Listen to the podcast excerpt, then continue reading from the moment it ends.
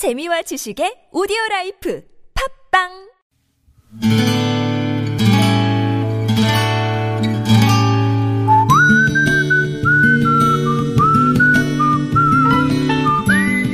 여러분 기억 속에서 여전히 반짝거리는 한 사람, 그 사람과의 추억을 떠올려보는 시간, 당신이라는 참 좋은 사람.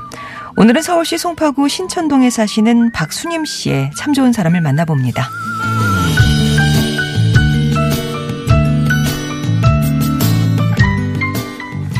매년 맞는 새해지만 제게는 더없이 소중한 이유.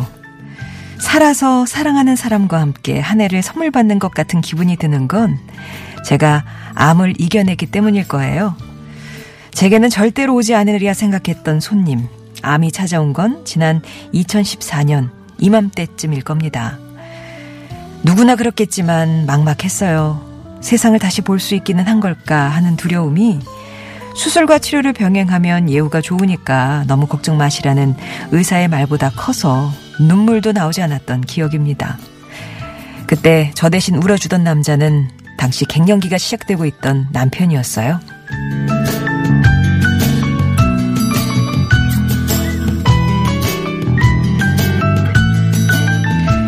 무심한 시간은 흘렀고 흐르는 시간 속에서 수술과 항암치료, 방사선 치료가 진행됐죠.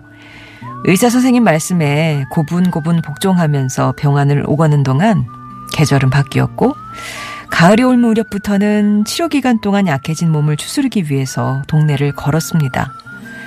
동네를 걷던 걸음은 근처 산으로 옮겨졌고 그렇게 산을 오르다 보니 욕심이 생겨서 저는 조금 먼 산으로 등산을 시작했어요. 그리고 이듬해 태어나 처음으로 겨울산에 오르고 싶다는 저를 말리는 대신 함께 손을 잡고 눈 덮인 산에 동행해 주었던 내 소중한 남편 차영식 씨. 묵묵히 곁을 지켜준 당신이라는 참 좋은 사람에게 저는 오늘도 살아있다는 사실에 감사함을 전합니다.